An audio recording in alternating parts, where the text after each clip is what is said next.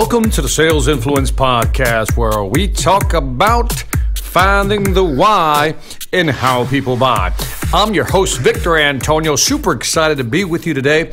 And let me just kick this off with saying I am going to answer some emails that I've been getting and also some comments on YouTube, some questions, great questions that you guys are providing. So, two big questions to deal with during this podcast. Okay, the first one comes from Justin Ngup. That's N G O P. So Justin, I don't know if you just say Gup or Ngup. I'll just say Justin. Justin had a question. He was watching my video called Selling Beer Ain't Easy. If you haven't listened to that podcast, you should.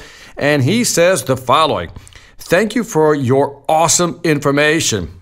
Thank you, Justin. He says, I love your style. Thank you again. I have a question for you. I'm looking to start a business that offers a service to help local businesses promote their business. Going off a question in the podcast, should I put my product slash service on sale? My question is, what are your thoughts about offering a free trial for a month or two to get the business started and get them going? Thank you in advance, Justin Ngup. Justin, that is a great question. You know, when you're selling a service like marketing, marketing is an intangible. There's a guy by the name of John Wanamaker who years ago said, 50% of my marketing is working. I just don't know which 50% that might be.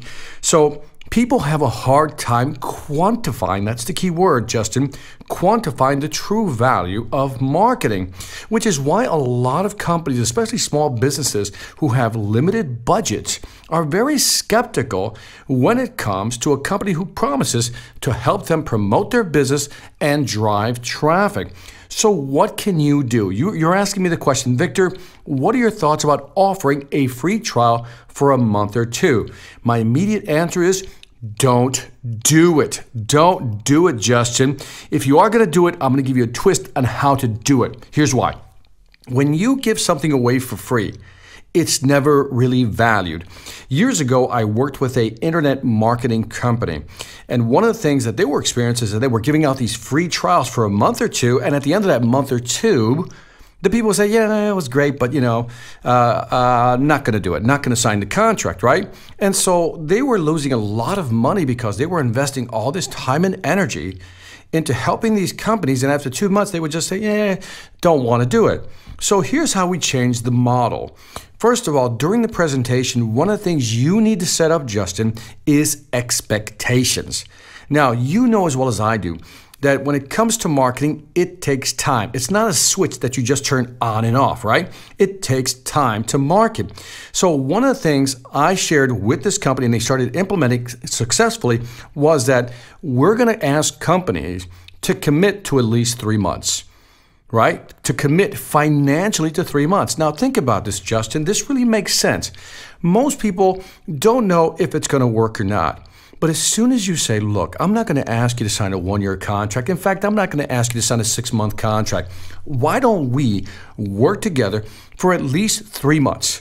Let's just call that the contract period, three months. And at the end of three months, Mr. Customer, if you don't feel that the marketing is working or you don't see any progress, then I understand we won't go forward. And then you say this what we're going to use are certain KPIs, that's key performance indicators. What are we going to measure? How do we measure success? Justin, here's what I want you to think about. How would you measure success in marketing when you're talking to a customer so you can quantify the value? For example, if you're providing social media services, then I would start tracking how many unique visitors the website is getting per month. And then that would be one of my KPIs. I would say, Mr. Customer, one of the things we're going to use to track whether the marketing is working or not is how many unique visitors, not visits, unique visitors, which means new people coming to the website, how many unique visitors are we getting? And that'll be an indication of whether our marketing is working. Then we can look at conversion rate, which talks about the quality of traffic that we're driving to the website. See what I'm doing here, Justin? I am giving the customer specificity. I'm being very specific on how we're going to measure marketing, and then let's do it in three months. Now, if you, again, don't offer for free because when it's free, people don't value it.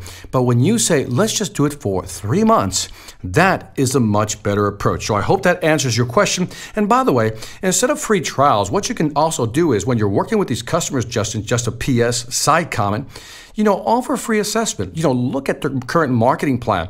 Maybe look at the current social media plan that they have and offer like a one hour free consultation so you can get to know them better.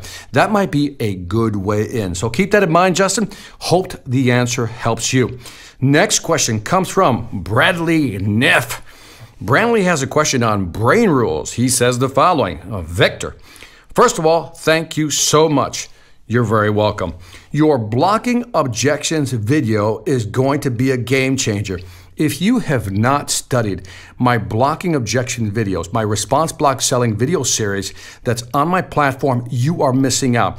If you woke me out of a dead sleep and asked me, Victor, what is the most important program you have on your Sales Mastery Academy? It is the response block selling. How do you block objections? If you learn that, you will convert more sales. Now, back to Bradley's questions. He says, I have a questions regarding one of your brain rules in particular colon, how would you get a client or a customer to break the brain rule that tells them not to use a credit card over the phone?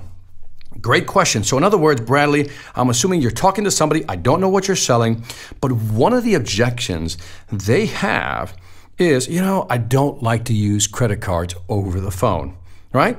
Great objection, right? Now, Bradley, you know that that objection exists. So that's the assumption because for those of you who study the program, never raise an objection that isn't there. So Bradley is, I'm assuming Bradley's thinking, every customer is thinking, you know what, I don't want to use a credit card over the phone. So what can you do? Well, Bradley, let's go back to the structure that I teach you. That is first, you want to raise the objection. Don't let them raise the objection. So you want to say, Mr. Customer, you know, let's say that you're going towards the close. You're about to close this deal, right? So, Mr. Customer, as we move towards the close, you say something like this Look, let's go ahead and really lock this down on when you want to get started. Now, here's where you raise the objection. You say, Mr. Customer, a lot of people tell me they don't want to use a credit card over the phone. Again, I raise the objection and I understand. But if I can show you why using a credit card is more effective than any other form of payment, would you be open to it? And again, what did I do? I offered to resolve, which is the second step in the program. The third thing you have to do is demo something, Bradley. So, for example, if I can show you a couple of things that will probably indicate a credit card over the phone is a better deal or is as safe, would you be open to that? Customer says, Yeah. What are you going to tell me? What are you going to show me? What you then do, Bradley, is you need to give them one, two, maybe three reasons why using a credit card over the phone is a good idea. Now, this is something you're going to have to come up to it with. But if I were to ask you, you know, what is the benefit of using a credit card versus any other payment? What would you tell me, Bradley? And that's what you need to incorporate in your pitch. And then if you do that correctly, if you say, here's some reasons why you want to use the credit card over the phone, then you go for the tie down, right? Based on what I've shown you, which credit card would you like to use? American Express or would your Visa do? So the four steps were in there, Bradley. If you caught them, I raised the objection, offered to resolve it, demoed, showed them something, shared some statistics, and then I tied it down by saying which credit card would you rather use.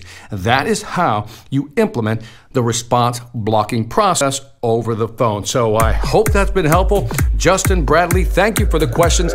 That's it for this Sales Influence podcast. Don't forget to leave me some feedback on iTunes, Stitcher, or YouTube. Let me know what you think. I'd greatly appreciate it. Also, check out my new online sales training platform called the Sales Mastery Academy. Over 24 courses, 300 plus video, my 12 books on sales and motivation, webinars, and a whole lot more. Look, I priced it so that anyone can afford to get on the platform. Minimum payment $99 gets you access to all this information. So if you're serious about increasing your sales ability, go to salesmasteryacademy.us. Salesmasteryacademy.us. Lastly, I want to thank you for listening. This is Victor Antonio, always reminding you selling ain't hard when you know how. Take care.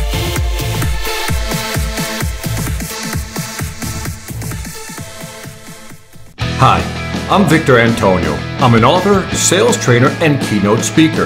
I'm often asked, what makes a great speaker? Is it someone who delivers real content that the audience can use? Is it someone who engages the audience so they're part of the learning experience? Or is it someone who can motivate an audience to push them beyond their comfort zone and discover new abilities? The answer is yes. But the most important thing to remember is that I'm not there to look good. I'm there to make my client look good. Simply put, it's never about me, and it's always about them.